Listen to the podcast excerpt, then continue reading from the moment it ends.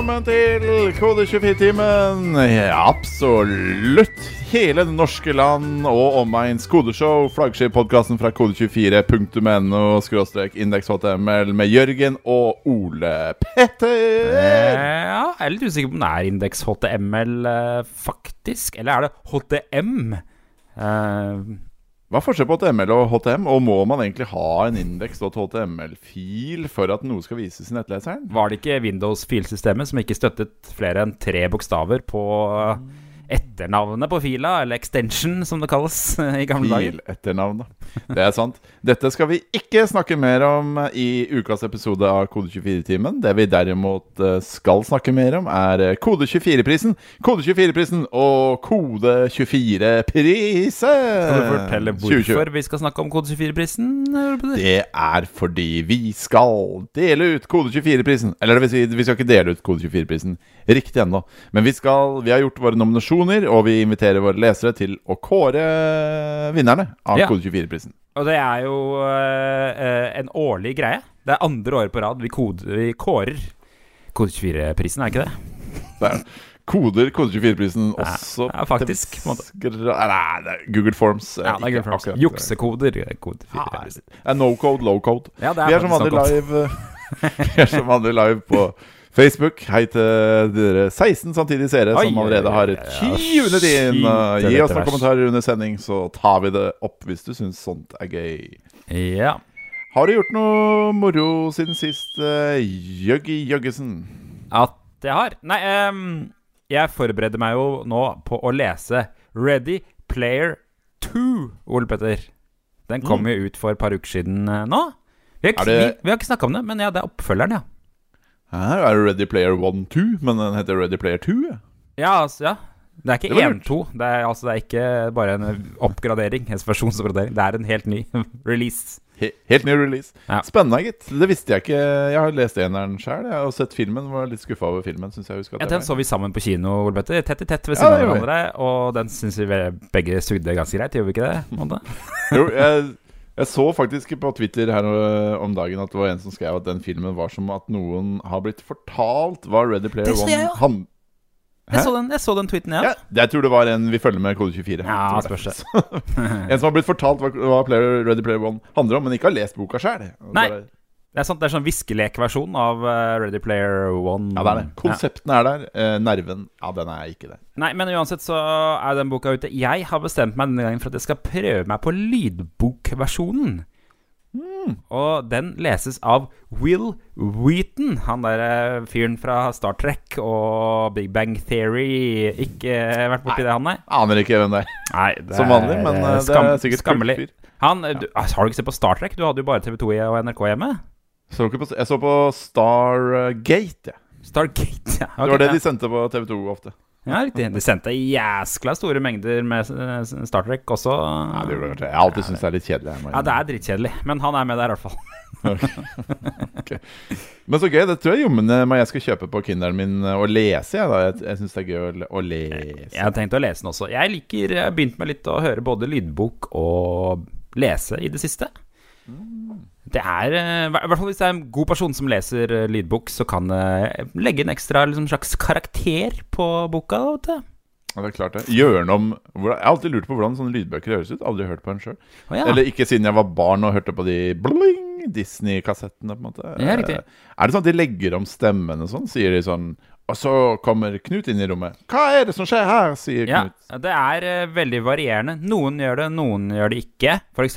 han som leser Harry Potter-bøkene på engelsk. Han gjør det veldig mye. Så gøy. Ja.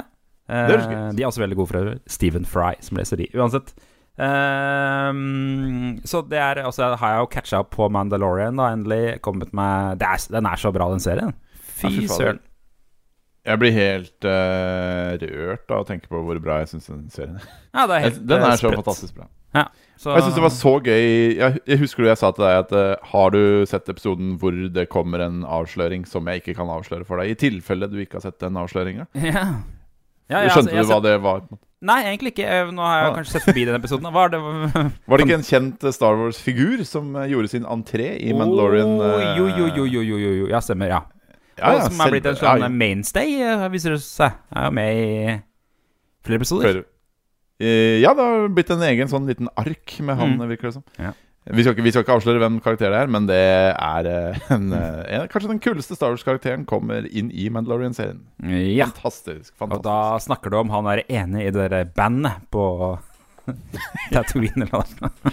Jeg leste en veldig morsom Star Wars-bok en gang som handla om eh, Som tok for seg eh, em, Det var en slags novellesamling som tok perspektivet fra små bifigurer i Star Wars-universet. Ja. Fra den første Star Wars-filmen. Og der var det en lang novelle som handla om han ene i det bandet, faktisk. Om Ja, hvordan den dagen hans uh, var. Fortona seg. En ganske grei peak på midten der. eh.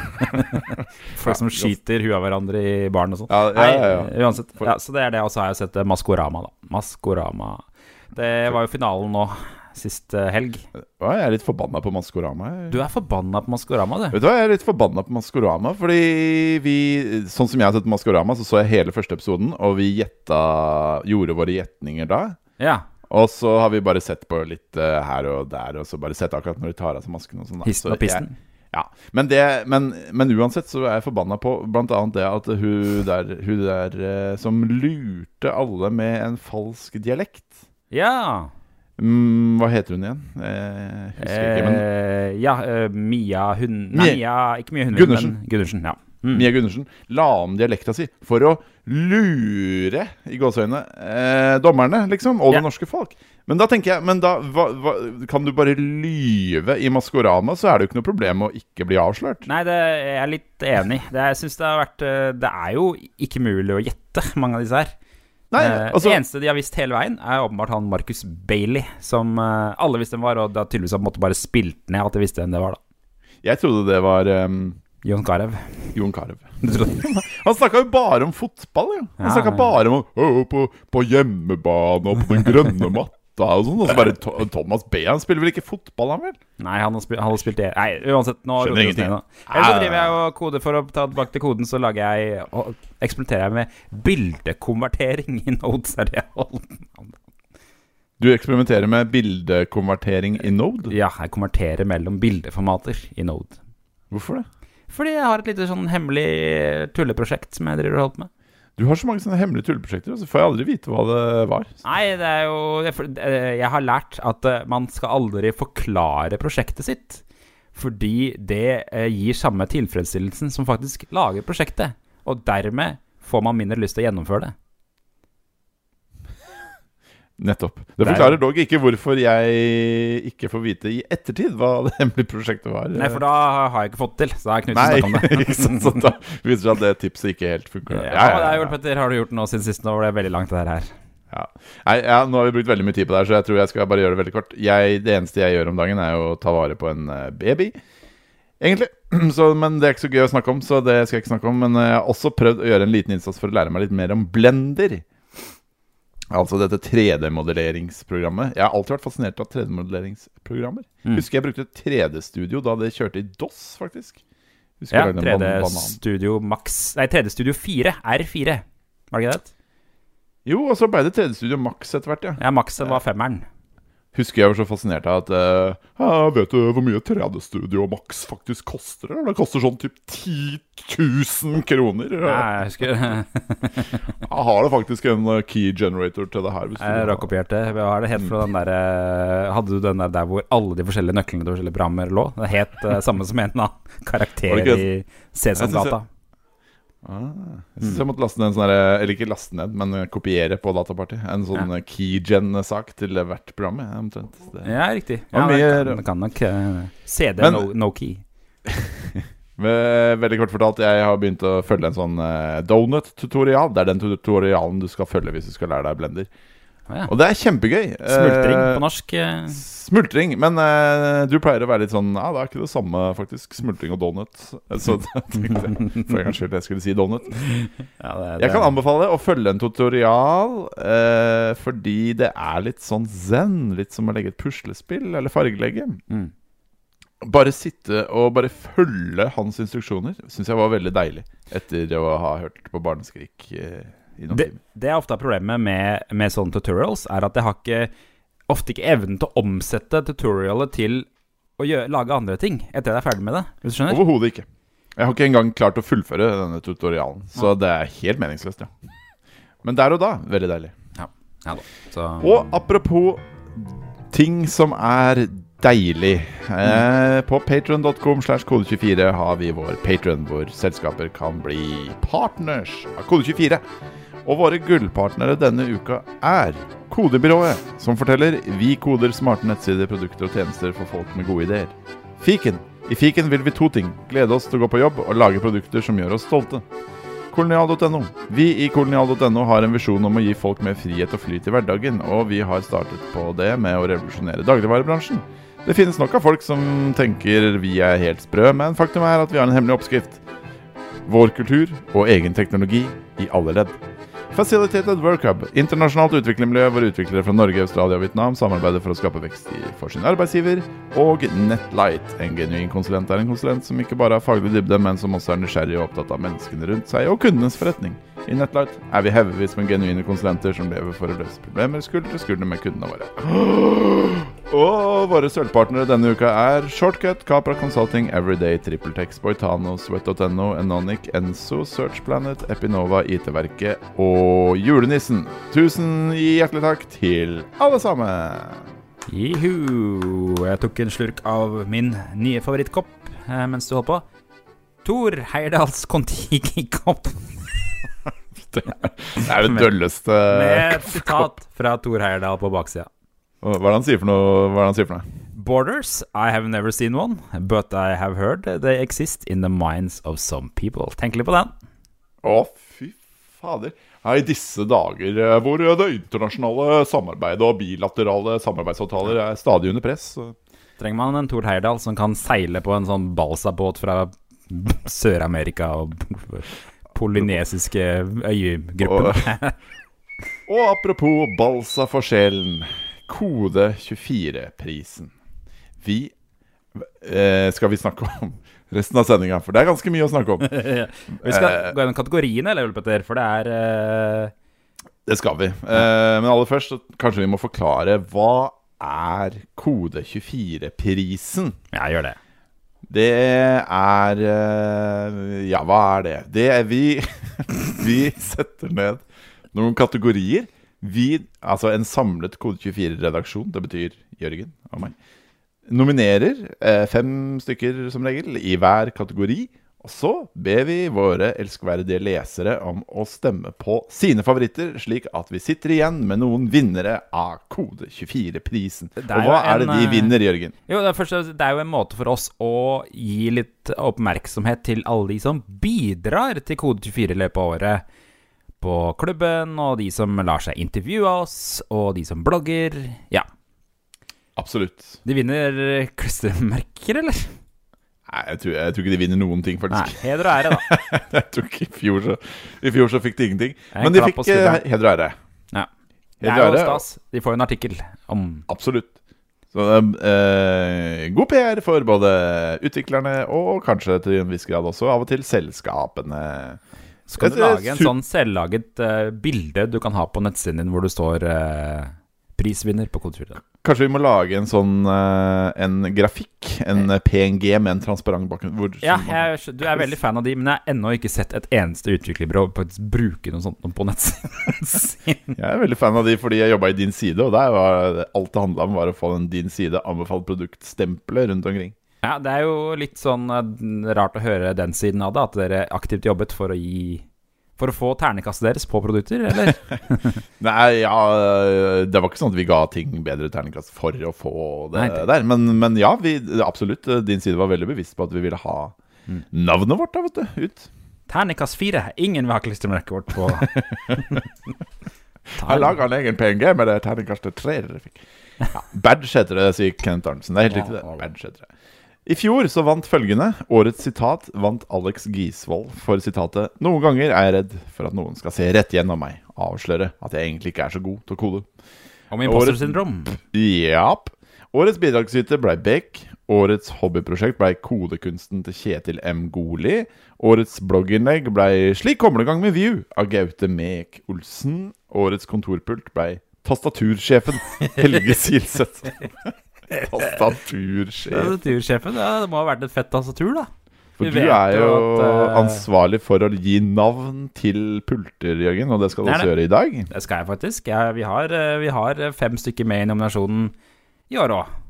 Det har vi. Vi har litt andre kategorier, men uh, stort sett så er det ganske likt sånn uh, alt i alt. Vi skal gå gjennom de nominerte i alle kategorier, og vi starter med ø, Jo, også, bare sånn at det jeg har sagt aller først, og så, når denne podkasten går ut, på, altså på fredag, så eh, legger vi ut en artikkel hvor man kan stemme på sine favoritter. Ja, stemme, stemme, stemme. stemme, det. det må man gjøre. stem, stem. stem, stem, stem. Eh, vi begynner med kategorien Årets hobbyprosjekt. Der står det Jørgen i parentes, så da Ja. er det meg.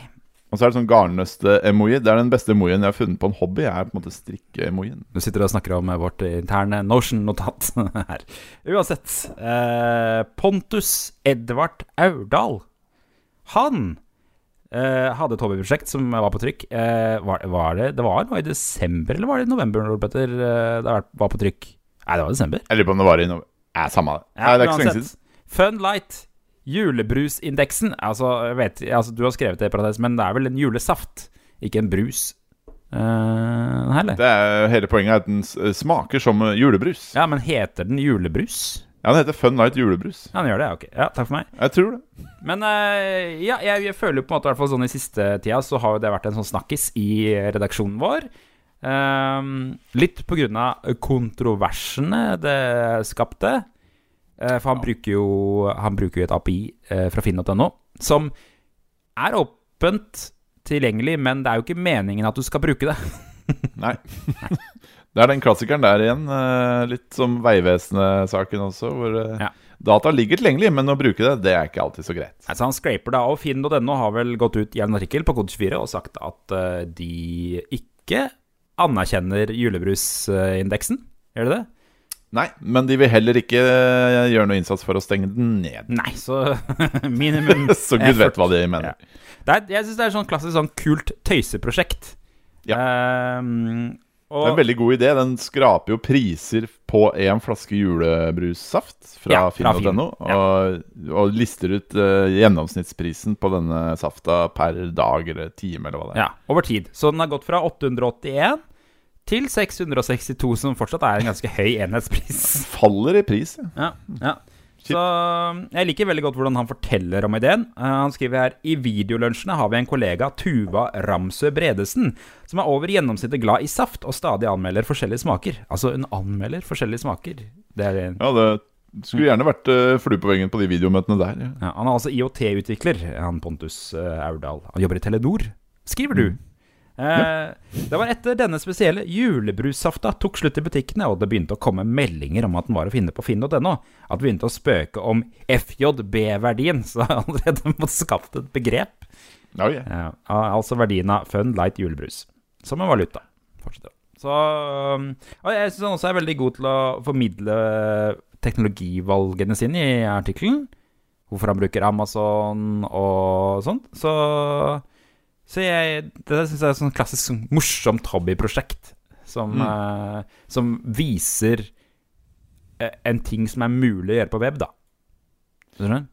Absolutt. Veldig god idé, som er veldig morsomt uh, utført. Gratulerer! Og gratulerer til alle, gratulerer til alle nominerte. Gratulerer. Så er det Kristoffer Giltvedt, Selbekk sin Sjau. Den har vi også nominert. Ja. Sjau.no det er jo et prosjekt uh, for borettslag for å samarbeide om eh, sjau- sjauing. Mm. Veldig bra navn. Veldig bra navn. Eh, Den har blitt omtalt i både Digi og Kode24.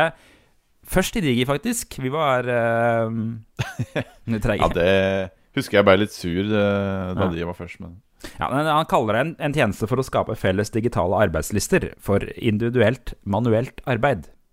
Bra, Eller dugnad, som vanlige Dugnad, folk kaller det. Men eh, forskjellen er jo at den dugnaden er gjerne i fellesskap, mens her eh, kan man fordele det sånn at man ikke trenger å være alle sammen samtidig, da. Det er bra sånn koronatiltak, da, vet du.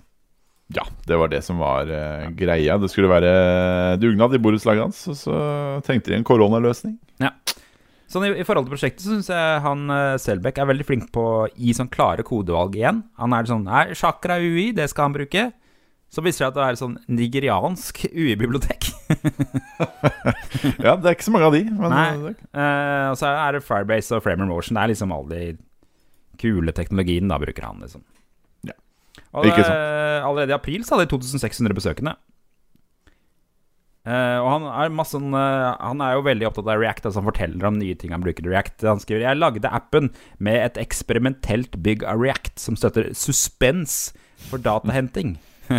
det gjorde underverker for både utvikleropplevelsen og den, og den opplevde hastigheten på appen. skriver Silvek. Du er ikke ordentlig kul React-utvikler før du bruker de eksperimentelle byggene av React. Nei. Da snakker Da. vi. Og suspens høres jo veldig kult ut da hvis det gjør det bedre å hente og vedlike eller opprettholde data. Ja. Ikke sant. Ja, ja, Det er veldig bra. Så er det Arne Morten Danielsen sin El-Ola-bil. Det var jo et gøy prosjekt eh, som dukka opp på Kode24 egentlig her, da. Det var imponerende greier. ass. Sånn Reodor Felgen-fyr, føler jeg. Han, Mm, eh, det er altså, han har laget en elektrisk Olabil til barna sine. Eh, basert på en sånn, sånn gammeldags sånn pensjonistscooter. Du vet de Mm. der som har sånn veldig høyt styre. Som ser ut som de er veldig klare for å velte i eh, hvert sekund. ja, det er sant. De har sånn høyt styre, akkurat som han eh, i Walking Dead. Motorsykkelen til han i Walking Dead. Det skal sitte sånn. Sånn, ja. Ja, jeg vet ikke om de må sitte Om det må være sånn fordi at eh, de pensjonistene skal kunne sitte og ha et pledd som ikke subber i bakken. At det er derfor de Det er nok det pleddet, det rød, rødrutete pleddet som gjør er Jeg er veldig glad i pledd. Eh, har vi liksom ikke kommet noe lenger enn pledd? Det er merkelig. Hva skal jeg sånn vognpose, sånn som eh, datteren min ligger i? ja, for eksempel. Det hadde vært gøy. Det er veldig kjedelig hvis det faller med vognpose, for da kommer man kanskje ikke ut av den. Da blir man Her blir liggende som en kålorm på Ja. bakken. Uansett, da. Han har ikke brukt den. Eh, fordi han har jo hacka den til ville helvete, da, og fått eh, revet bort det der styret og montert på eh, et slags sånn Logitech-bilratt til PC. Som han har kobla opp elektrisk eh, til den styreenheten. Altså han får- får til å styre med den. Ja. Og det er så mye Altså Når du begynner å lese den artikkelen, så faller du helt av. For det er jo så mye rart han kan. Han, eh, han, den styres med en garasjeportåpner, og han har også kobla på en radiostyrt bilkontroll, så han kan kjøre barna sine rundt i den. ja, han kan det. Eh, jeg, av og til tenker man sånn når jeg, når jeg leser den, tenker jeg sånn Hvor har du lært alt det her hen? Hvordan eh, Ja, han bruker Arduino og Raspberry Pi, og så er det jo skrevet Koden er skrevet i C og Python, sier han. Eh, og selve Det er veldig imponerende. ja, selve bilen den ser jo livsfarlig ut. Altså, det er Det er den derre pensjonistscooteren, og så har han snekra en sånn ramme av noen sånne sponplater rundt som de ungene sitter oppi uten noe belte eller noen ting, og ikke noen hjelmer. Skal ikke ha det. Skal ikke ha det. Men Nei. han kan jo overstyre det er veldig, Han har lagt inn veldig mange sikkerhetsmekanismer, da skal sies. Ja, ja, han kan jo overstyre alt mulig rart. Det han skriver om dette her, da, bare for å, om selve prosjektet Har du lyst, så er det bare å hoppe i det. For min del var det smart å starte med noe som hadde basisfunksjonalitet. Motor, differensial, fire hjul og ramme. Men en annen idé kan jo være to hoverboards. Da vil man jo ha firehjulsdrift, funderer Danielsen. Så han, er, han kan lage alt, han eh, fyren her, tydeligvis. Ja, han er virk, virkelig i ordets rette forstand på en måte en eh, moderne Reodor Felgen. da Eh, det, og, det, og det skulle jeg så ønske jeg var, men det kommer jeg aldri til å bli. Ja, vi har to, to til. Erlend Aasen Kloppestad, Bybarn, som er et veldig kult sånn liksom koronaprosjekt. Han var i pappaperm og kjeda seg, og så fant han ikke kule lekeplasser og sånne ting å dra til Oslo. Så han bestemte seg for å lage en nettside hvor han på en måte eh, dokumenterte aktiviteter for barn i alle bydeler i Oslo. Da, som jeg syns var et veldig kult eh, initiativ. Mm. Eh, det er bare for Oslo foreløpig. Og han har ikke kodet det selv, det er verdt å nevne. Altså, han uh, har en kompis i Brasil som han har laget det sammen med. Kompis i Brasil. Ja, og det er spennende den der historien om hvordan han Det var jo selve artikkelen, hvordan han traff han kompisen. Han, han skrev jo For å gjøre en lang historie kort, så er vi begge fotballfans. Joao, eller Jao, hva han heter, han fra Brasil, hadde av alle ting en fascinasjon for SK Brann. Og tok kontakt på et forum med spørsmål om klubben. Jeg svarte, og vi utvikla et vennskap som nå har vart i 20 år. Yes. Og han, Ja, det er imponerende. han, han har visst fått seg jobb som utvikler. Han var ikke utvikler før, han har fått seg jobb som utvikler basert på å bygge denne eh, for, eh, på norsk. da Hmm. Det er litt rart. Jøss. Det er så kult. Men det er veldig kult med sånne Jeg har vært veldig glad i sånne koronaprosjekter i år. Syns det er stas. Ja. Altså, ja, ikke sant? Og siste er jo Simen Christoffersen sin Lesekloden, som også er et koronaprosjekt. Er, den er jo litt på kanten, da fant jeg ut, for den ble faktisk lansert i 2018. Det tok vi ikke høyde for. Men Le, å ja, Lesekloden, ja. Eh, Lesekloden.no. Men Eh, han pivoterte jo og endra hele løsningen, sånn som jeg har forstått det, i 2020. For Ja. å legge opp til uh, digital hjemmeskole. Så dette er en nettside hvor du finner eh, ressurser for å drive med altså, All alle mulige slags oppgaver og sånne ting som du kan ha i hjemmeundervisning. Da. mm. Så det er et verktøy for lærere. Um, Ja, for han er jo lærer, ikke utvikler. han er, men, nei, eh, han er lærer, ja. Det er sant. Han, han Mm. lærte seg Han var eh, hobbyutvikler i ungdommen, og så plukka han opp PHP på nytt for å lære seg å lage dette her, da. Tror du lærere er flinkere til å lære seg nye ting? Eh, Eller blir det litt sånn skomakerens barn-aktig? Ja, godt spørsmål. Jeg Godt vet spørsmål. ikke helt, jeg. Tenk litt på det. Han, ja, men han, det som er spennende, han, argumenterer for PHP. Han bygde hele løsningen i PHP. Jeg syns PHP er relativt lett å lese. Selv om jeg liker Python godt, trives jeg pussig nok bedre med å dele opp koden min med curly brackets og passe på at alle semikolon er på rett plass. Jeg synes også at jeg i de aller fleste tilfeller får forståelige feilmeldinger, og ikke minst at det er veldig lett å deploye, skryter han. Ikke sant? Ja. PHP også. Det er flere. Den derre Spor.no også, som absolutt kunne vært nominert, men eh, dessverre Mm. ikke ble det. Men Også lagde PHP. Ja, så det er, PHP er ikke dødt. Treff det han ene fyren spurte om i Kode24-klubben. Mm, ja, stemmer det. Mm. Gratulerer til alle nominerte hobbyprosjekter. Funlight Julebrusindex, Sjau, Ellolabil, Bybarn.no og Lesekloden.no. Mhm. Veldig Oi, helsike. Der holdt mikrofonen min på. Veldig Helvetes ikke. helsike. Ja. Du, veldig, veldig bra. Vi skal over til kategorien som heter Årets initiativ, muskelemoi.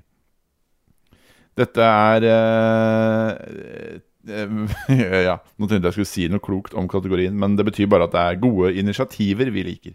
At dette her er eh, på en måte ikke hobby Til motsetning til hobbyprosjekter, så er dette her initiativer som gjerne har kommet fra selskap, da. Altså Eh, ja. Alle unntatt ett, vel? Ja, ikke sant? Ja, Nei, men det, skal vi, det er sant, det. Og som ikke er et konkret prosjekt nødvendigvis, men som er noe litt mer rundt og konseptuelt. Og vi begynner hos selveste Nav, eh, som i år åpna kildekoden til det sentrale folketrygdsystemet. mhm. Som du skrev en artikkel om, eh, Jørgen, som jeg koste meg gluggende i hjel med. For det er gøy med åpen kildekode, enda gøyere med gammel åpen kildekode. Ja, systemet var jo starta påstarta, mener jeg, i 1969. Ja, Du sier at den, den første dokumenterte kodeendringen i den kodebasen er fra 1981. Ja, ikke sant? Mm. Eh, men det er ting som strekker seg enda lenger tilbake, som du sier. Og det er 291 000 linjer i et språk som heter PL-i. Mm. som nå ligger på GitHub, altså. Og supergøy å lese. Supergøy å lese det, det de på en måte brukte som et slags sånn Git-system, med sånne beskjeder hvor det bare står sånn at eh, Kari har gjort eh, endringer. Det er aldri for etternavn, det er bare fornavn. Bare sånn. Det sier litt om hvor få utviklere som var involvert. på en måte. Ja. Vi jo, brukte jo det i den ene kodeskoleoppgaven vår også, Ja, hvor man måtte inn i en av filene.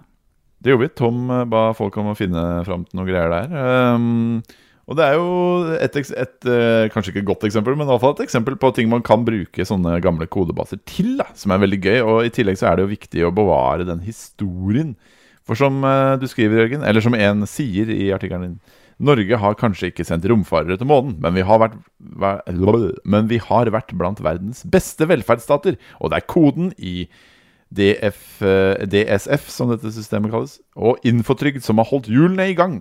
Så det er en viktig, viktig kode. Viktig DSF, det sentrale folketrygdsystemet. Sånn var det. Sånn var det.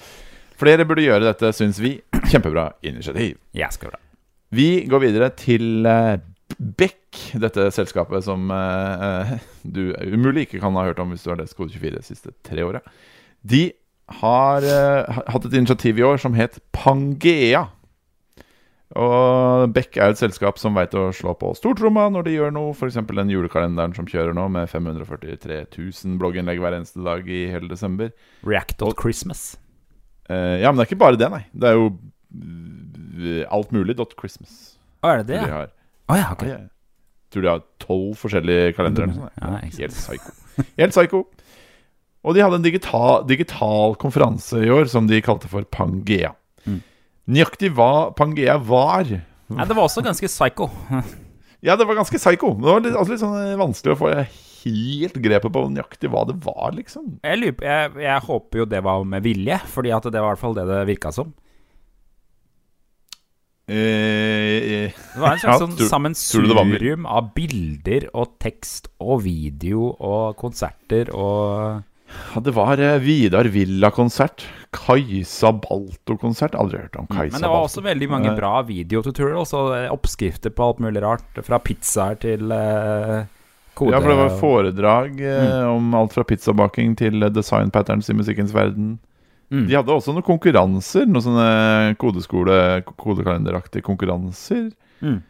Og i det hele tatt. Det var jæskla mye greier i hvert fall som kunne gi folk litt uh, underholdning og fag i koronatidene. Men det, det som var kult, det var at de, de, de ville jo gjøre et alternativ til en tradisjonell konferanse. Og det er jo litt kult at de ikke bare gjorde en sånn Her er streamen, dette er konferanse. Ja. Uh, at de prøvde på noe annet, da. Ja, ikke sant. Så veldig bra initiativ. Bra jobba. Alex Gisvold, som uh, faktisk vant en kategori i fjor, han hadde et initiativ i år som var det å oppfordre norske utviklere til å bli sommermentorer for studenter som satt uten sommerjobb.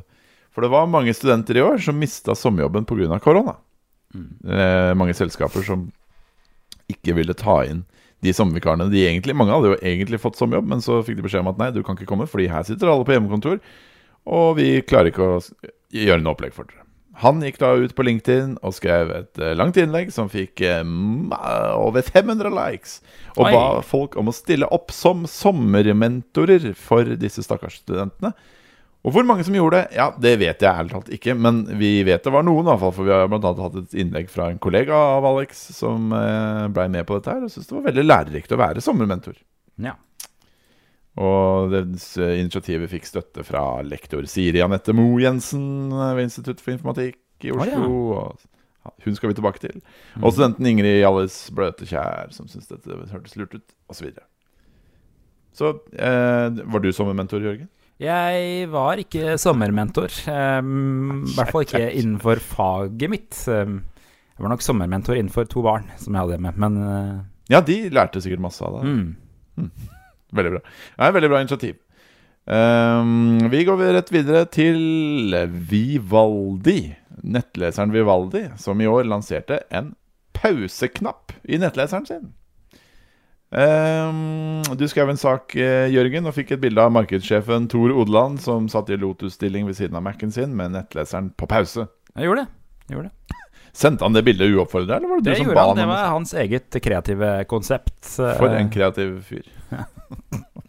Veldig bra.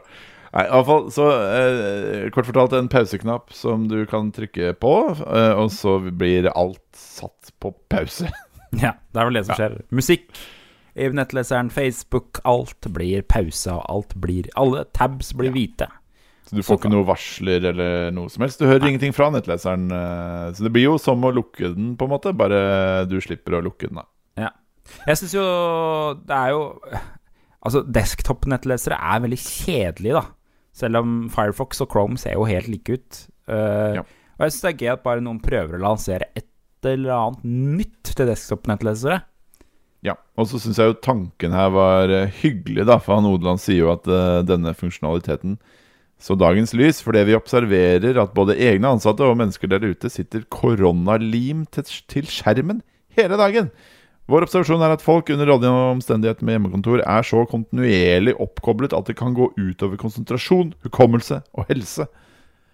Så deres svar på det var å gi en pauseknapp. Selvfølgelig, de gjorde jo det her for å få oppmerksomhet og tjene penger og alt det greiene der, men eh, det var et godt initiativ, syns vi. Veldig bra. Sistemann i kategorien er Folkehelseinstituttet, selveste, for sitt fagråd til den nye Smittestopp-appen. Ja.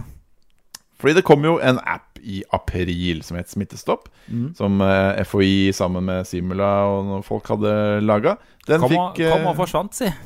den kom og forsvant. Den fikk så mye kritikk. Først var det massevis av utviklere som var veldig skeptiske til dette her, annet at ikke det var åpen kildekode, og hvordan dataen ble henta inn.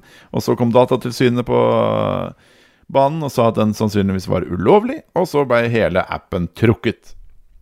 Eh, Og siden har det tilsynelatende ikke skjedd så mye, men det har jo skjedd en hel del, fordi eh, FHI har tatt kritikerne sine inn i varmen og innkalt til et fagråd. Og du snakka med en som var med i det fagrådet, Jørgen? Johannes Broadwall, som også har blitt intervjua nå på NRK Beta. Så det er bare velkommen etter NRK Beta. Lol. Men, eh, men ja. eh, ja han, eh, han er jo en av dem som sitter i det fagrådet, som består av ganske sånn variert gruppe mennesker, virker det som. Som Ja, da har bistått med den tekniske implementasjonen. Både utviklere som har eh, kritisert eh, Vært med i det oppropet mot den appen, blant annet, men Mm. også Blindeforbundet og diverse for å sørge for tilgjengelighet i appen. Og Ja. I det hele tatt. Men det, i alle fall det initiativet vi på en måte Altså det FHI fortjener skryt for, syns vi, er at de ikke bare hører på kritikken som kommer, men at de tar kritikerne inn i varmen og faktisk lager et fagråd med dem. Ja, det syns, eh, syns jeg er kjempebra. Ja. De er med på, og de sier at det var, var ukentlige møter hvor de fikk vite demoer og uh, hva som foregår i prosjektet og sånn. Så det virker som de har virkelig tatt dem inn i prosessen, da, ikke bare skal ha dem som rådgivere på slutten, på siste demo. Så det er jo veldig Kjempebra. imponerende. Mm. Veldig bra. Yes, det var den kategorien. Eh, jeg merker at vi bruker altfor lang tid nå. Når vi holder det. i 40 minutter, så vi har ganske mange kategorier igjen. Så vi får raska på litt. Vi får rase på. Neste kategori er Årets guide med en lyspære-emoji etterpå. Hvem er nominert der, Jørgen? Skal jeg fortsette? Jeg skal rase gjennom her. Nei, jeg skal ikke gjøre det. Men uh, Ivan Skodje, du kaster bort alles tid med forkorta variabelnavn.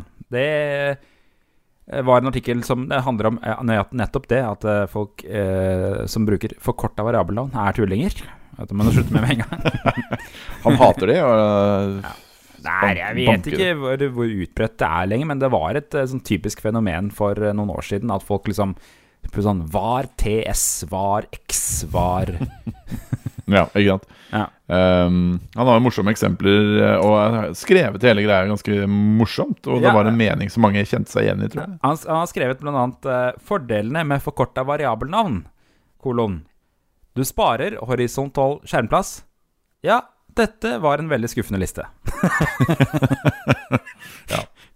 Um, ja. Kanskje du kan tenke deg noen fordeler ved forkorting av variabelnavn. Noen har imidlertid hevdet følgende, skriver han da. Du sparer tid ved å bruke mindre tid på å skrive lange variabelnavn. Du skriver koden raskere.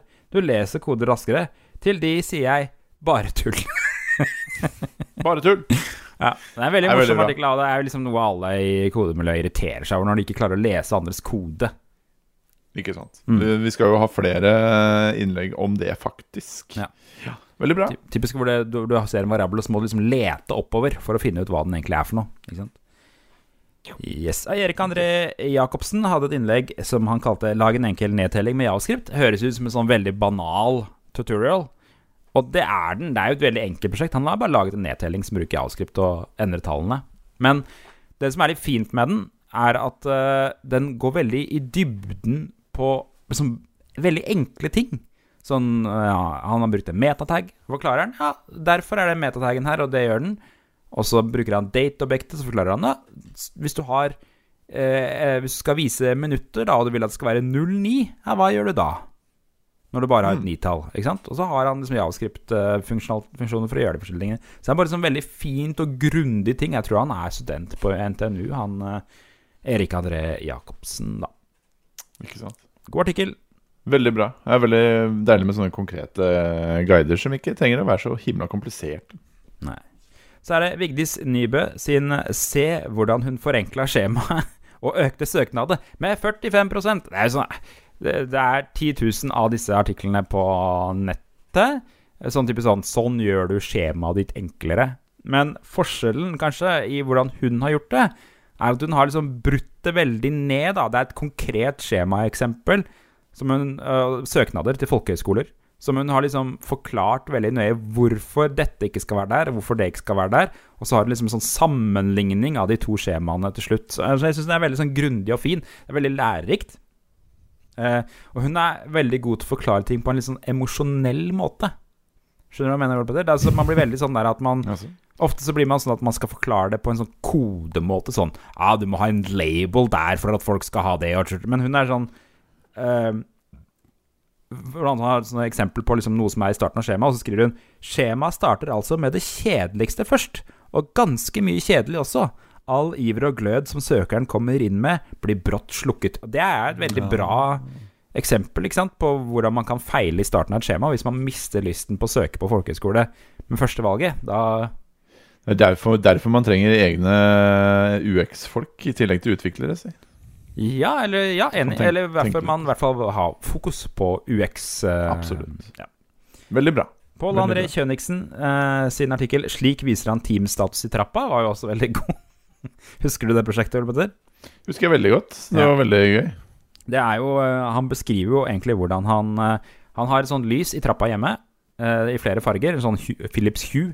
Og så har han eh, kodet det om til å vise forskjellige farger avhengig av om barna kan få lov til å komme inn på hjemmekontoret hans eller ikke, for å få leksehjelp.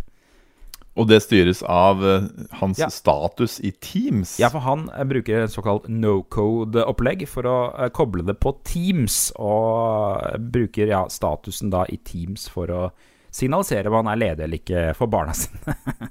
det er kjempe, kjempegøy. Hvorfor er det ikke nominert i årets hobbyprosjekt? Nei, for det er jo mer en tutorial enn et prosjekt, kanskje, da. Syns jeg i hvert fall. Det er det det er. det er, det det er. Jeg syns det var spennende å få et innblikk i hvordan sånne low no code-greier fungerer. Ja. Jeg synes det er også kult Ja, ikke sant? Og kult at han forteller litt om hvordan han bruker Microsoft sin plattform og all dataen som er der. For det tipper at det veldig mange sitter med eh, masse data i sin Microsoft-plattform på jobben, som man egentlig kunne bruke til morsomme ting. Så det er litt kult å se. Mm. Vi skriver jo veldig mye om open source, og da er det ikke så mye Microsoft-ting. Selv om Microsoft begynner å komme veldig på banen der òg. Så ja. Ikke sant. Kult. Siste er eh, Theodor André Elstad. Eller Andé har du skrevet, men jeg tror det er Theodor, Theodor André, eller? Uh, Theodor Theo, Theodor. Du kan ikke Theodor engang. Kjøpe mekanisk tastatur. Her er guiden du trenger, Ulpeter. Oh, yeah. ja, mekanisk tastatur. Kodere elsker mekaniske tastaturer. Ja. Eh, jeg forstår ikke helt uh, hvorfor, må jeg innrømme, for jeg syns de bråker. Og de er ikke spesielt gode å skrive på, noen av de. Eh, Hør nå, Jørgen. Hør nå. Ja. Det sånn hører jeg hver dag på kontoret også. Det er ikke noe mer gøy der. Du fucka opp notatene dine. Ja. Da skal ja. jeg bare lese. Ikke spesielt god del i Nei. sorry. Sorry, nå har jeg tatt det bort med mitt mekaniske tastatur. Ja, nei, Det er en veldig grundig gjennomgang. Han forklarer jo historien til mekaniske tastaturer og forskjellige størrelsesvarianter og muligheten man har med moderne mekaniske tastatur som man ikke kanskje hadde før i tiden. Blant annet alt det tilbehøret man kan kjøpe og bytte sånne der brytere og sånne ting. da ja, det er moro. Det er moro. Ja, eh, det er blant annet hva man kan gjøre feil, Hva man har gjort feil hvis tastaturet bråker mye, da. Det er jo en av de tingene han forklarer. ja, det er faktisk det. Ja. Eh, men jeg ser jo at han også blir forvirra av sin egen forklaring av hva mekanisk tastatur er. Jeg tenkte jeg bare skulle lese et sånt lite utsnitt her. I takt mm. med at hardware ble billigere gjennom 80- og 90-tallet, fant man enklere måter å produsere tastaturer på og endte opp med billige tastaturer i plast hvor tastetrykk registreres så man presser sammen kontakter i en gummimembran. Dette var lurt økonomisk, men gjorde at man endte opp med tastaturer som ikke er optimale å bruke. Mekaniske tastaturer er et begrep som brukes som tastaturer som ikke er bygget på denne måten. Typisk er man opptatt av at bryterne som registrerer tastetrykk, er mer sofistikerte, uten at det er helt lett å definere hva som gjør det mekaniske. I det store og det hele er det egentlig ikke så viktig hva som er mekanisk og ikke. Det man er opptatt av, er at det er bra tastatur. så han bare snakker seg helt ut av mekanisk tastatur-konseptet. Okay. Eh, men uh, altså, det er en veldig bra guide, da. Og veldig, forklarer veldig mye til en som ikke vet om mekanisk tastatur. Ja. Du får nesten forklart hva det er. Du får nesten forklart hva det er. Veldig kult. Gratulerer til alle nominerte i Årets guide. Vi går direkte videre til kategorien Årets innlegg, klappe-emoji. Det som skiller årets innlegg fra årets guide, er at dette er ting som folk har skrevet som ikke har vært en guide, men som har vært uh, et innlegg. Litt sånn kan være meningsstoff, kan være litt uh, ja. Mer meninger i dette her, altså. Ja. Og vi starter rett på med Nikolai Gjellestad med artikkelen som uh, Jeg merker at når vi leser opp titlene her, så er det ofte titler jeg har uh, skrevet. Men da, jeg kalte den artikkelen for 'Nikolai er utbrent, kolon. Jeg var utvikler, teamleder og prosjektleder'. Nikolai er utbrent. Høres ut som en barnebok. eh, Nikolai er utbrent, ja. ja. Det er sant, det. Jeg leser på senga i kveld, den, tenker jeg. Men uh, ja, altså det er ikke sant Vi, vi, kan, vi kan tulle og le, men eh, det er ikke noe spøk det å være utbrent, selvfølgelig. Det er uh, noe man kan kjenne på alle og enhver, og bli så sliten at man rett og slett uh, går fra å være Altså, man er ikke lenger bare sliten, man er faktisk utbrent. Man har ikke noe mer å gi. Mm. Og det er nok litt tabu, tror jeg, fordi man På sett og vis så kan man liksom påstå at det er liksom å gi opp, eller at man ikke orker mer. At man ikke, ikke, ikke har nok å gi, da, på en måte. Men eh, det er jo overhodet ikke noe å være flau over. Og jeg, vi er veldig glad for at eh, Nikolai turte å skrive dette innlegget om hvordan han blei utbrent. Generelt eh, innlegg hvor folk tør å åpne seg litt, blir veldig godt Ja. tatt imot på Kode24. Vi er jo det er en veldig inkluderende gjeng, i kodemiljøet. Det er det. I hvert fall Kode24-miljøet. Ja. Ehm, ja, men han skriver annet det at han, altså han, han skriver ikke hvor han Jeg veit hvor han eh, jobber, eller har jobba, men han ønsker ikke å, å oute de, på en måte. Men det han skriver, er at eh, til slutt var jeg utvikler, teamleder, prosjektleder, hadde personalansvar og gudene vet hva. Kvernen i hodet. Jobbet stort sett hele tida. På jobb, kvelder og ferier. Man kan umulig gjøre så mange forskjellige oppgaver bra, og jeg levde med dårlig samvittighet for at jeg burde gjøre alle ting bedre. Det er akkurat som å jobbe i Kode24. Det sier Ja, det Jeg skal ikke påstå at jeg ikke kjenner meg igjen i det. Jeg tror veldig mange kjenner seg igjen i det, og det er jo litt av poenget her òg. At, eh, Ja. at det er bra. Altså det, han, har, han skriver det som en post mortem og har noen tips eh, til hvordan man kan unngå det. Blant annet det med å skru av litt varsler på telefonen og skille jobb og fritid og ikke si ja til alt og sånt. Veldig godt innlegg. Eh, skrevet med hjerte og sjel og i det hele tatt. mm. Hjertet på rette stedet. Hjerte på. Hjerte sta, eh, staden, mener du? Ja, ja. Mm. Elise Kristiansen er neste nominerte. Med innlegget 'Derfor er Elise for mangfold, men mot kvotering'. Nei. Begynner å bli ganske åpenbart at ikke det er forfatterne selv som har skrevet tittelen. Men Elise har blitt en viktig bidragsyter på Kode24 i år. Veldig glad for at hun har eh, begynt å skrive litt for oss. Eller hun har en, e alias, har ikke det? jo, hun har en egen blogg som heter Frøken Frontend. Altså skriver hun eh, hos oss som Elise. Mm. Kristiansen. Ja. Fullt navn. Fullt navn.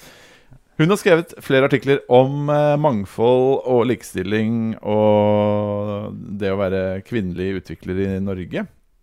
Mm. Og blant annet skrevet om hvorfor det er helt naturlig selvfølgelig at kvinner kan være utviklere. Og hvorfor de bør bli utviklere. Og, men også da hvorfor de sannsynligvis ikke bør kvoteres inn i jobber. Ja. Det har jo vært litt uh, skriverier om det på Kode24 tid, tidligere. Ja, det er jo litt betent. Vi har jo, hadde jo en spørreundersøkelse annet hvor det kom fram at uh, kvinner er mer negative til kvotering enn menn. Og hun mener at det ikke er noe rart, for hun er jo en av de kvinnene som er mot kvotering. Og hun viser da til det at hun vil heller Hun vil ikke at det skal være noe tvil om hvorfor hun har fått en jobb, da, blant annet. ja. At ikke hun skal bli mistenkeliggjort for å ha fått en jobb. At hun kan ha blitt kvotert inn. Nei, riktig. Eh, hun skriver eh, når man er ansatt pga. kjønn og ikke egne evner i et yrke som er så fokusert på personlige prestasjoner som utvikleryrket, er det lett å få en følelse av mindreverdighet og at man skylder bedriften noe. Jeg skjønner. Så absolutt eh, kjempefint innlegg i den eh, debatten. Mm. Og alle innleggene til Elise Kristiansen har vært top notch. Så en verdig nominering. Veldig, veldig bra. Nestemann. Også en eh, blitt en kjempegod bidragsyter på Kode24. Og den eldste. Og den eldste, uten tvil. Per Arne Rindalsholt. Vi har nominert han med innlegget 'Hvordan programmerte vi med hullkort?' spørsmålstegn. Ja. For Per Arne, for en legende. Han har jobba som utvikler i eh, over 40 år, tror jeg. Han har jobba i nesten 40 år bare i Visma. Han har jobba som utvikler lenger enn vi har levd. Mm. det har han. han har, og han har levd eh, lenger enn de fleste. Jeg vet Ja. faktisk ikke hvor eh, gammel han er. Han er ikke så gammel. Altså. Han er pensjonert, Han er pensjon... Ja, han ble pensjonert eh, i år, tror jeg faktisk. Det var litt, av grunnen til at han begynte å skrive. Og eh, han har skrevet flere innlegg om hvordan de programmerte i gamle dager. For det må vel nesten være lov å kalle det gamle dager. For det, vi snakker om eh, 60- og 70-tallet. Mm. 70-tallet, i hvert fall. Ja. Og det innlegget her handler om hvordan man programmerte med hullkort. Noe jeg aldri helt har forstått. Selv om bl.a. faren min har brukt hullkort. Men han har aldri helt klart å Ja, faren min også holdt på med hullkort, vet jeg. Ja, ikke sant? Ja. Mange gjorde jo det. Men hvordan fungerte det egentlig? Ja, det forteller han litt om. Og, men eh, enda viktigere enn å forklare det, så er det bare det å lese om hvordan ting funka i praksis. Eh, Et lite utdrag her. En gang hadde operatøren vært uheldig og mista hele esken i gulvet på vei til kortleseren. Hullkortene fra diverse jobber havnet hulter til bulter og ble levert tilbake i en stor haug. De hadde hullkort i sånne esker som de drev og bar rundt på. Ja. Og han forteller om et fenomen som het punsjedamer, som var eh, Det var en annen tid, apropos det innlegget vi nettopp snakka om. Ikke damer som drakk punch. Nei. Nei, det er en annen type punsjedame, kanskje. De punsja hullkort, og han forteller om et sted han jobba hvor de punsja inn uh, lønns... Det var egne folk som punsja inn lønn. uh, men det var jo bare én gang i måneden, så han skriver Det ble tre heftige dager med mye overtid for punsjedamene. Men deretter var det tre og en halv uke med svært lite å gjøre. Da slo de i hjel tida med strikking. Han har, det er mye snedige mye kvinnejobber i de artiklene hans. Han har noen Ja. veldig gode ja, De har flere av de gode artikler. SQL-artiklene hans er også helt legendarisk, eh, hvor han forteller om noen slags merkelige overføringer i Bergen eller Vestlandet og noe greier. Og, Ja, stemmer det. og han eh, fikser en sånn derre Det er noen som sitter og gjør en, noe, noe utdrag eller sletting manuelt, hvor han lager en spørring som sletter alt på en gang, og de får jo helt hette alle sammen. Og ja, Så nei, Ja. det er mye bra, altså. Per Arne Rindalsholt. Check it out. Kjempe, kjempegøy å lese. Kristin Gorman er nestemann ut, med innlegget 'Tør å vise litt kode i koden din'. Mm. Kristin Gorman uh, er en type utvikler som uh, snakker rett fra levra. Sier det hun mener. Og det er vi glad i i Kode24. Og denne gangen så snakker hun litt om det å skrive kode som er vanskelig å lese. Litt apropos de forkorta variabelnavnene. Det hun snakker eh, om, er mye det med å abstrahere kode. Altså det å gjemme kode i funksjoner, og eh, lage funksjoner i funksjoner, og man, at man aldri får se hva koden egentlig gjør. Da. Mm. Jeg vet ikke, er det et kjent eh, Jeg har ikke vært så mye borti det, men det er kanskje et, et slags kjent fenomen, Jørgen? Har du vært Ja, ja, ja, det er veldig klassisk at Jeg har jo veldig ofte det problemet at jeg leser andres kode, og tenker Hvorfor er det Hvor er rotet? Jeg roter veldig mye, og liksom Jeg hater å rydde, rydde, rydde rydde hele tiden, sånn at uh, alt skal liksom bli pakket bort i sin egen lille funksjon, for da syns jeg det blir så uleselig. Ja. ja, det er det hun også syns. Uh, Så hun skriver jo blant annet det at eh, hvis du vil at koden din skal være lett å lese, ikke hakk den opp i tusenvis av deler og gjem den vekk spredd overalt. Det er eneste mulighet til å få den tilbake, er å løse et jævla rebusløp, der hver post refererer til tre andre poster, som alle refererer til tre andre poster igjen og igjen, inn i evigheta. Ja, for da får du i hvert fall uh, kodeproblemer etter hvert, uh, når alt liksom brukes hulter til bulter, og du har liksom 10 000 ting som er avhengig av en funksjon som du har skrevet minimalistisk, eh, og så endrer du på den. Ja, uansett. Jeg, Herregud, nå er vi oppe i 55 minutter, Jørgen. jeg vet det. Vi må bare Ok, nå skal jeg være kjempekjapp. David Skaufjord, også en ekstremt eh, en, en kar vi er ekstremt glad i. Han har jo skrevet litt for oss mot eh, betaling, og sånn sett kanskje ikke uh, burde bli nominert. Men i år så har han ikke tatt noe betalt uh, når vi har vært litt korona Ligget litt med koronaryggen nede, eller hva heter det? Uansett, vi har nominert han. nominert han med innlegget 'Slik hacka vi i Norge på 90-tallet'. Hvor han forteller om hvordan uh, forskjellige måter han hacka på da han var ungdom. Og det som går igjen, er jo at han prøvde å hacke, men ikke fikk det helt uh, til. Og han skriver om veldig mye, uh, veldig mye rart, blant annet å hacke frimarker. Han, skri- han skriver at han Jeg fikk kontakt jeg fikk meg en kontakt fra Lofoten som gikk under navnet Mr. Pussy. Eller mulig det var Doktor Anus. Jeg glemmer detaljene, men husker forklaringsproblemet jeg fikk ettersom han signerte alle konvoluttene med aliaset. Som insisterte på at jeg skulle returnere frimerkene i forsendelsen tilbake. Det viste seg at han dekket frimerkene med tapetlim. Noe som medførte at poststempelet ikke festet seg ordentlig, og dermed kunne vaskes bort for et nært uendelig gjenbruk. En hacker var født. Du har fått et eh, brev fra doktor Anus her, David. Eh, Mamma, mamma, har det kommet noe fra doktor Anus i dag? Nei, hun har fått noe fra Mr. Pussy. ja, det var det. Jeg, glem, jeg, jeg roter. Jeg roter med Han det. blander Mr. Pussy og Dr. Anus. Han, han eh, skarrer ikke han Skaufjord, men Nei, men han er fra Grimstad, så kan hende foreldrene skarrer. ah, ja. Kjempemorsomt innlegg. Alle innleggene til Skaufjord er ustyrtelig morsomme. Ja. Kjempebra. Gratulerer til alle nominerte. Vi raser videre til eh, Ja, nå Årets- kommer selve rosinen i pølsa. ja, faktisk.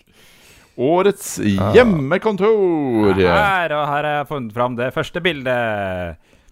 Vi har jo kåret fem, fem hjemmekontorpulter eh, i forskjellige eh, stiler. En er Yes. Emma Rasmussen og, eh, på et eh, hjemmekontorstil jeg kaller Kjøkkenkoderen. Det er det klassiske. Hun har koder på en, et kjøkkenbord, hvor hun har tatt to eh, bakker, eller esker. Hvor den ene laptopen er på den ene, og på den andre så har hun en eske til, mindre eske, oppå den igjen, og så en bok, og så Legg merke eh, til skjermen. at hun har boka Olympic Weightlifting. Ja. det har jeg ikke lagt merke til, faktisk, men det er også veldig rart. Ja vel. Yes, Olympic weightlifting der, altså. Så um, Gratulerer. eh, Hun skriver ja, med- med et kjøksbord som skrivebord forsøker jeg å komme på kreative løsninger. Hun er svensk, hun her. altså. Vi raser videre. Uh, her. Battle Station kaller jeg denne her. Det er, uh, det er Marius Jacobsen. Uh, han har laget sånn, en klassisk sånn internett battle station. Kjenner du til konseptet, Petter? Ja, absolutt. Det betyr altså et skrivebord. Eller Ja, det, Der man har eget, PC. det, er, men det er en egen subreddit, og det er en egen sjanger hvor det er gjerne sånne spesifikke ting som går igjen. Så Mm. han, han har, Og han har også sin egen Instagram for denne pulten, som heter Marius Codes. Eh, Jeg men, tror eh, ikke Instagram er bare for pulten. Nei, men det er bare bilder av pulten, så det kunne like så godt vært det. Uh, Utseendet det, er- det er en stor avrunda hvit pult med to arkivskap fra Ikea under. Klassisk eh, Battle Station, uh, sånn hvite Ikea-arkivskap. Det er akkurat samme høyde som eh, eh, bordben. Mm. Eh, klassisk overdimensjonert musematte i skinn. eh, og matchende kontorstol i samme skinntype. Eh, hvite aktive høyttalere har den, med sånn derre egen sånn volumkontrollsak som ikke er Er det en slags eh, lydkort, eller hva er det der for noe? Ja, det tror jeg Ja. Mm. Forsterker slash lydkort, ja. Mm. Ja. Så er det AirPods, og så er det Coca-Cola på matchende sånn skinnbrikke. Rødcola også. Det er, ikke, det er med sukker. ja, det jeg tror ikke det er lov å si rød-cola. Men også to sånne små potteplanter med grønne planter, som også er en klass Battle Station. Ja, ser fin ut. Yes. Eh. Tre, treeren Jeg har kalt den fila her Proffen, men uh, du har kalt det Hackeren. Det er Hackerproffen jeg skal kalle det. Nei, Einar Otto Stangvik sin pult. Einar, eh, han eh, Eller Einar Otto. Se på det. Har du sett på det GitHub-kontobildet hans? Han ser jo Nei. ut som han, han er sånn derre Han er sånn hvis, hvis en hacker skulle bli vist fram i en film, så er det bilde av Einar Otto Stangvik. Det er han eh, Ser ut som Carl Lagerfeldt eller noe sånt. Det er sånn der svart og hvitt med solbriller. Hvem er det som har solbriller på Ja, så GitHub-kontobildet? der. Nå, nå, nå klikka jeg meg inn til githuben hans. Ja, se på han, du. Jeg Ja. tror Det er nok humor, det der, ja. ja, det, det, jeg tror nok det. Men han, fall, han har vært mye involvert med VG. Vet, han jobber i VG, eller? Han han jobber i VG. ja. Hjulpet til redaksjonelt. Og han har skrevet et skispill som vi har hatt om på Kode 4. Uansett. Han jobber i VG. Ja. Han jobber i VG. Ja, flott. Utseendet på pulten hans. Det er en hev, klassisk hev-senkepult i L-form. Eh, to skjermer pluss en kurvaskjerm over masse statistikk. Og så er det jo klassiske kamera på stativ, da, som sikkert bruker til streaming, vil jeg tro. Klassiske kamera på stativet. Ja, det. Ikke særlig klassisk. Klassisk, Svært jævla speilreflekskamera. Men for proffen så er det klassisk. Og et sånt olistoskop, eller hva det heter for noe. Sånn masse elektroniske greier. Ja, han har et oscilloskop på pulten med noe brett, og så har han veldig mange sånne små skjermer eller noe, som jeg ikke skjønner hva er. Skjermer overalt. Jeg tror det er et mikroskop som man bruker når han lodder noen sånne kretskort og noe greier. Nei, Herregud, det er mye rart som foregår på den pulten hans, i hvert fall. Veldig har kult. veldig mange stikkontakter inni veggen der, ser jeg, og godt Ja. er det. Det ser ut som et sånt eh, drømmeland for eh, Drømmeland. drømmeland. Takk. Nummer fire. Her, nå, skal vi til fanboyen. Dag Philip Lango Torbjørnsen er nemlig fanboyen, som vi kaller han. Han, eh, han sier at han har skrevet han er eh, senior security consultant, men det han egentlig er, er verdens største Star Wars-fan. Synd det ikke går an å leve av det. ja, det, er, det er noen kodere som liker å uttrykke eh, hva de er fans av på hjemmekontoret. Og uh, han er altså fan av Star Wars, og det ser man med en gigantisk skjerm med Kylo Ren på. Som uh, side note kanskje er den kjipeste Star Wars-skurken av alle sammen, eller? Jeg er litt, uh, litt uh, uvant å se Star Wars-fans være veldig glad i Kylo Ren, ja. Men Mm. den kjipeste er det kanskje ikke. Det er vel noe kjipere i episode 1 og 2 og 3. Men han har valgt, eh, beholdt søppelbøtta oppe i venstre hjørne, i det minste, på det skjermen. Søppelbøtta. Ja, det er det. Søppelbøtta er det. Ja, det er, han har bilde på veggen som sier uh, 'The Empire Needs You' med Darth Vader. plakat med evolusjon fra aper til Darth Vader på bakpå veggen. Fra, jeg liker at du sier det så casual. Fra aper til Darth Vader. Ja, absolutt. Uh, og uh, så har han en sånn flightstick og gassegreie. Jeg har aldri helt skjønt hva de egentlig er. Flightstick og gassegreie. Ja, det er riktig. Warthog, som han sikkert bruker til å fly Tie Fighters med, vil jeg bare anta. Ja, som vi er bare anta det. Ja. Ganske rotete pult ellers, så sånn sett så Det er ikke det peneste hjemmekontoret, det er det ikke. Men Det det er er, det er morsomt at han er så fan av Star Wars. Det er morsomt. Det er gøy. Skal vi over til vår, eh, en, en av våre favorittlesere, eh, Ja. i hvert fall hvis navn angår. Det er jo selveste Kai HTML, eller Kai Håvard Talimere Mortensen Langhaug. Kai HTML. Legende. Legende. Junior developer hos Kinley, skriver at han er. Ja. Eh, eh, så det, det er noen hjemmekontor eh, som vi av og til får bilde av, som er usikre på om de er et hjemmekontor eller et platestudio. Og det er det der. det stemmer. Og dette er et av de. Ja, det, det er en ganske vanlig pult med to vanlige skjermer. En Samsung, en del. Men så kommer det plutselig noen aktive Rokit-høyttalere med sånn gul ring. Og så Ja. er det en studiomikser nede til venstre der. En Studio. Live 32. Eh, og så er det eh, digitale trommer. Et klistremerke som, hvor det står 'In case of fire, rescue my guitars'. Oi, oi, oi. Og den mest soleklare eksempelet på at man enten er i musikkbransjen eller driver med design, det er den Lassie eksterne harddisken som han har der. Sånn uh, oransje gummiharddisk, vet du. Ah, ja, Som man kan ta med ut i kundemøter. Ja, miste i bakken og dælje rundt omkring uten at Ja, du mister alt. spretter, spretter opp asfalten, den. den bare, Har du lagt ja, merke til at han har sånn eh, Matrix eh, En egen skjerm med noe sånn Matrix-kode på øverste høyre der? den valgte jeg ikke å gå dypere inn på, for jeg skjønner ikke hva det er, og hvor, hva den henger sammen med. Er Hva er det. Kai HTML? Hvis du hører på, hva er den Matrix-skjermen for noe? Så, så sånn var det. Da. Eh, Ellers ganske plain pult, bortsett fra Ja, alle det, de gardinene der, de burde du jobbe med. De var litt kjipe, syns jeg. Ja, og kanskje tapeten. Ja.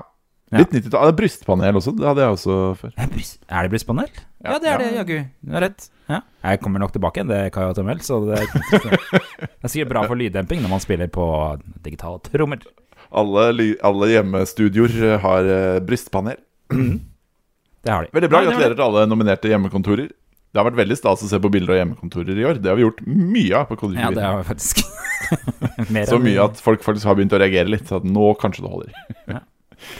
Yes, Da skal vi i siste kategori. eh, Og nå må vi virkelig Nå tror jeg vi ikke vi har mange seere igjen her. Vi har 14 stykker på Facebook, faktisk. Ja, greit, nok om det. Vi skal over til årets podkastgjest. Ja. For vi har jo hatt en del gjester i Kode24-timen uh, i år. Uh, uh, og ikke bare Jo, bare i år, faktisk. Ja. Mm, takk Det for er en spennende problemstilling her. Nå har jeg mistet musepekeren min, syns jeg ikke, men musa er der fortsatt. Så. Og der kom den tilbake. Ja. Takk for meg. Kjempe Kjempebra, Jørgen. Det er spennende. Eh, Det er spennende problem. Det var en slags sånn der invisible man, bare at det var musepeker. Bare at det var musepekeren. Ja, gikk jeg inn og trykka på ting da, vet du, uten at noen så det. Greit. Det er kjempegøy. Nå begynner vi å bli litt slitne her i Kode 24-timen, men vi skal fullføre, vi. Vi begynner med første gjesten vi hadde i Kode 24-timen. Det var Kristoffer Giltvedt Selbekk i Beck. Og vi snakket om tips for React i 2020. Vi var veldig spente på vår aller, aller, aller første podkastgjest. Vi var veldig i på en måte, Vi ville ha gjester, men vi var veldig sånn Kanskje spesielt jeg var veldig sånn Nei, det, det blir jævlig stress og greier og greier. Men vi tok motet til oss. Endelig inviterte den mest lavthengende frukten vi fant, på en måte. Den vi kjente best. Og det var selvfølgelig Selbekk. Ja, det er jo som regel sånn at uh, bare jeg maser nok, så går det til slutt. Absolutt. absolutt Dette gikk også. Og det var en kjempestart, da, fordi Makan for en hyggelig fyr og flink fyr. Mm. Snakka om React i en time. Det var kjempegøy. Og Vi går videre. Las Vegas. Ja, ja, stemmer det. Vi går videre til Magnar Sveen og Christian Johansen i Kodemaker, som vi snakka med om closure, closure script og funksjonell programmering. Hvor konseptet var Jørgen og meg skjønner ingen verdens ting av funksjonell programmering. Kan disse to klare å forklare oss det? Nja Mm. Kanskje litt. Litt. Kanskje litt. Kommer aldri til å lære meg funksjonell programmering, jeg er ganske sikker på. Jeg fikk ikke noe mer lyst til det etter det intervjuet, må jeg ærlig innrømme. Men Du eh, kan det var bruke spennende. elementer fra funksjonell programmering. Har vel det vi Ja, det kan man. Og det gjorde React, påstod de. Ja, i immutable eh, verdier, vet du. Vet du. Ja, ja, ja, stemmer det. Nei, det kan vi prate om hele kvelden. Mm. Petter Holstad Wright, neste gjest ut, fra Shortcut, som snakka om IOS og apputvikling i 2020. Jørgen og meg har en hemmelig drøm om å bli IOS-utviklere begge to, tror jeg. Ja. På sett og vis. Mm. Så vi tok en preik med Holstad Wright, en kjempeflink apputvikler, om hvordan det var å bare jobbe i Xcode og jobbe med native og greier. Kjempespennende. Mm. Tor Henning Ueland, Dagbladet. Gravejournalistikk, caching og robotjournalistikk. Vi gikk eh, litt bort i gangen fra der vi jobber, og dro ut Tor Henning Ueland. Henrik. Som du har jobba med, Jørgen. Det, ja, det har jeg sittet ved siden av sågar. Ja. Han, han, jobber, men han, jobber, han er en slags redaksjonell utvikler. Jobber inn mot stadig vekk saker på trykk eh, via redaksjonen. Redaksjonell hacker var det han ville kalle seg. Og det jeg husker best fra det intervjuet, var at han sa at han jobba med en, eh, en løsning for å vise fram koronatall i Norge. Og da tenkte jeg å, fuck meg, nå blir det koronapandemi. Og jommen ble det ikke det, gitt. Ja da, så det traff det, da. Han har for øvrig vært på kontoret gjennom hele pandemien og jobba med redaksjon. Ja, det var en. Eneste utvikleren på huset som fikk den gleden, da. Sant eh, Neste gjester ut var Siri Anette Mo Jensen og Geir Kjetil Sandve fra Universitetet i Oslo, som snakka om studenters første møte med kode. Det var koselig. også ja, Det var kjempekoselig. Kodelig. Eh, det, nei, det var kjempekoselig. Det var en lektor og en førsteamanuensis eh, som eh, preika om hvordan ting fungerte. Du fikk mimra masse, Jørgen. Du har jo gått der før. Mhm. Det jeg også husker veldig godt fra det, de gjestene, var at de ikke ville ta oss i hånda, hvis ikke jeg husker helt feil. Fordi de sa at nei, nå er det mulig at det er litt sånn koronagreier. Ja, hun hosta litt og sa dette er ikke korona. Ja, stemmer. Mm. Og så tenkte jeg fuck meg, nå blir det seriøst korona snart. Og det var, ble det, fordi det var de siste gjestene vi hadde før koronaen kom til Norge. Mm. Og så gikk det lang tid, Jørgen, uten at vi hadde noen gjester.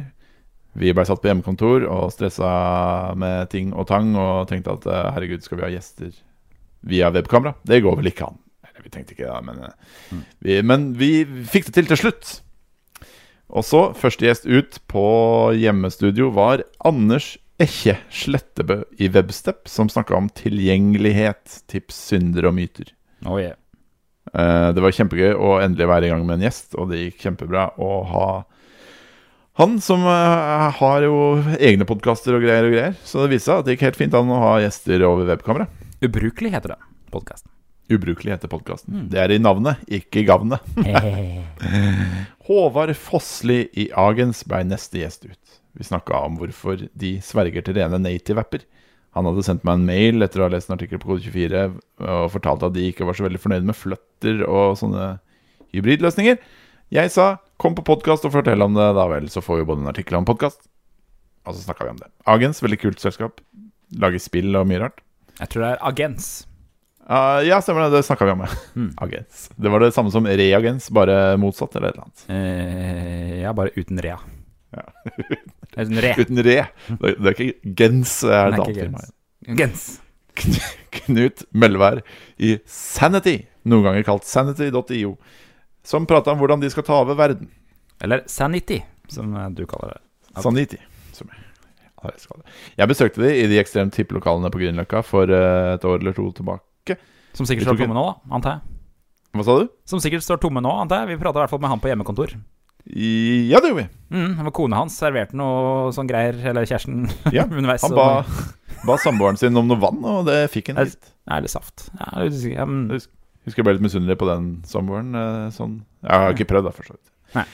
Vi snakka om hvordan dette CMS-et, eller er det et CMS, fungerer, og hvordan de jobber med å bli store i USA og greier og greier. Veldig spennende. God prat. Neste gjest ut, Maximilian Øystad Lloyd, som snakka om å være en selvlært, selvstendig konsulent. Årets mest kontroversielle podkastintervju. Ja. Jeg møtte han for et par år siden, snakka om at han skulle starte eget selskap uten utdanning. Nå hadde han holdt på en stund og kunne melde at det gikk helt fint å være utvikler uten utdanning. Det er det ikke alle som er helt enig i, men du Ah. er helt enig i det, Jørgen. Jeg mener i hvert fall at man ikke skal slå hardt ned på folk som er det. Det var vel det Ja, ja, eh. At eh, man ikke skal eh, bli surpomp når noen har, ikke har utdanning, da. Mm. Eh, ja. Men det ble jo Han jobbet jo for øvrig fra kontoret hjemme hos foreldrene sine fordi at han skulle spare penger, da, så Altså, det var sånn booming. eh, Gullgruve var det kanskje ikke riktig ennå. Nei, men, men ja. Det var i hvert fall en debatt av det. Jeg skrev et leserinnlegg. Det var diskusjon på Kode 24-klubben om det. Det kokte. Det kokte. Mm. Patricia Aas var neste gjest ut. Hun jobber i Turtleseck, og hun snakka om C++, dette legendariske språket som for meg i min ungdom sto, sto som liksom det man måtte lære seg hvis man ville lage spill og sånne ting. Men det er ikke så mye brukt nå som eh, det var før, kanskje. Og vi snakka om hvordan det var å jobbe i C++. Veldig spennende prat. Ja, god stemning. På den Det var veldig god stemning. latter. Kanskje det intervjuet vi har hatt med best stemning i det siste. Ja. Mm. Absolutt. For en trivelig dame. Vi hadde et siste intervju. Det var med Malte Luller Andersen. Eller Ja. som det uttaltes, ifølge han, Malte Luller Andersen. det var veldig fort. Han jobber i Knowit og snakka om AI-koding i praksis. Fordi vi hadde lyst til å ta kunstig intelligens ned på landjorda og snakke litt om hvordan det brukes, og om det er noe å være redd for, osv. Veldig fascinerende prat. Vi kom fram til at eh, hvis Terminator faktisk kommer, så er det ikke så mye å være redd for, han- for han kommer trolig bare til å foreslå skostørrelser. Mm. Og det var jo en eh, hyggelig Det er både Konklusjon. gøy, hyggelig og, og gøy. Fikk latterkrampe av å tenke på det, faktisk, under den podkasten. Ja, du gjorde Ja, det var bare så absurd å tenke på at Du uh, ga deg selv latterkrampe. Det er- Arnold Schwarzenegger skulle komme tilbake og bare Jeg ser du har uh, størrelse 41, men du skulle hatt 42 ifølge mine beregninger. Jeg har forresten også lært meg å snakke norsk, og har en uh, sørlandsdialekt. Og er faren til David Skaufjord. eh, Var det rart? det? Et lite øyeblikk, så skal jeg skyte deg i hodet med min laserdrevet pistol. Ja. Det var, vi har, med andre ord, det tror jeg glemte å si, men vi har nominert alle podkastgjestene våre. Mm. For vi kan ikke plukke ut noen favoritter her. Alle er våre favoritter. Alle er så jæskla bra. Det, nå har vi holdt på i en time og 14 minutter. Nå må vi gi oss. Ah, lord, jeg tror det blir rekord. Tusen hjertelig takk for at du ville høre på det her. Poenget er altså Kode24-prisen. Gå inn på kode24.no og stem på din favoritt. Eh, dine favoritter i Fra alle fredag. kategorier. Fra fredag. Fra fredag av. Eh, den kommer til å ligge der hele jula. Vi kommer til å ta imot stemmer hele jula. Og så kommer vi tilbake etter jula og Mm. forteller hvem som vant. Det blir kjempestas. Det blir kjempestas. eh, Og dette er siste ordinære sending i år. Nå blir det Best of-sendinger eh, resten av året. Det gjør det hvis, eh, hvis han roboten vi har ansatt til å gjøre det, rekker det. Det håper vi virkelig han gjør. Ja, det vil jeg tro. Det blir kunstig intelligens-drevet episode.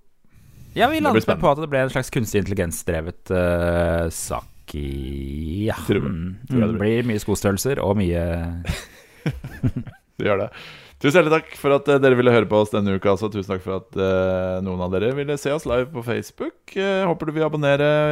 Det er lenge siden vi har fått noen sånne reviews på, på iTunes. Det hadde vært kjempekoselig å få. Ja, ja, hvis du bruker podkast-appen til Apple av en Ja. annen snedig grunn, så Hvis, oss hvis du bruker Spotify, for eksempel, så kan du ikke gi oss reviews. Det er så dårlig. det Dårlig. Det er dårlig.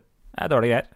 Tusen hjertelig takk. Spotify, tusen, tusen takk. God jul, da, du, hvis eh, vi ikke vil snakkes før den tid. God jul. Håper du får en eh, kodefin jul. God jul! Ha det! Ha det!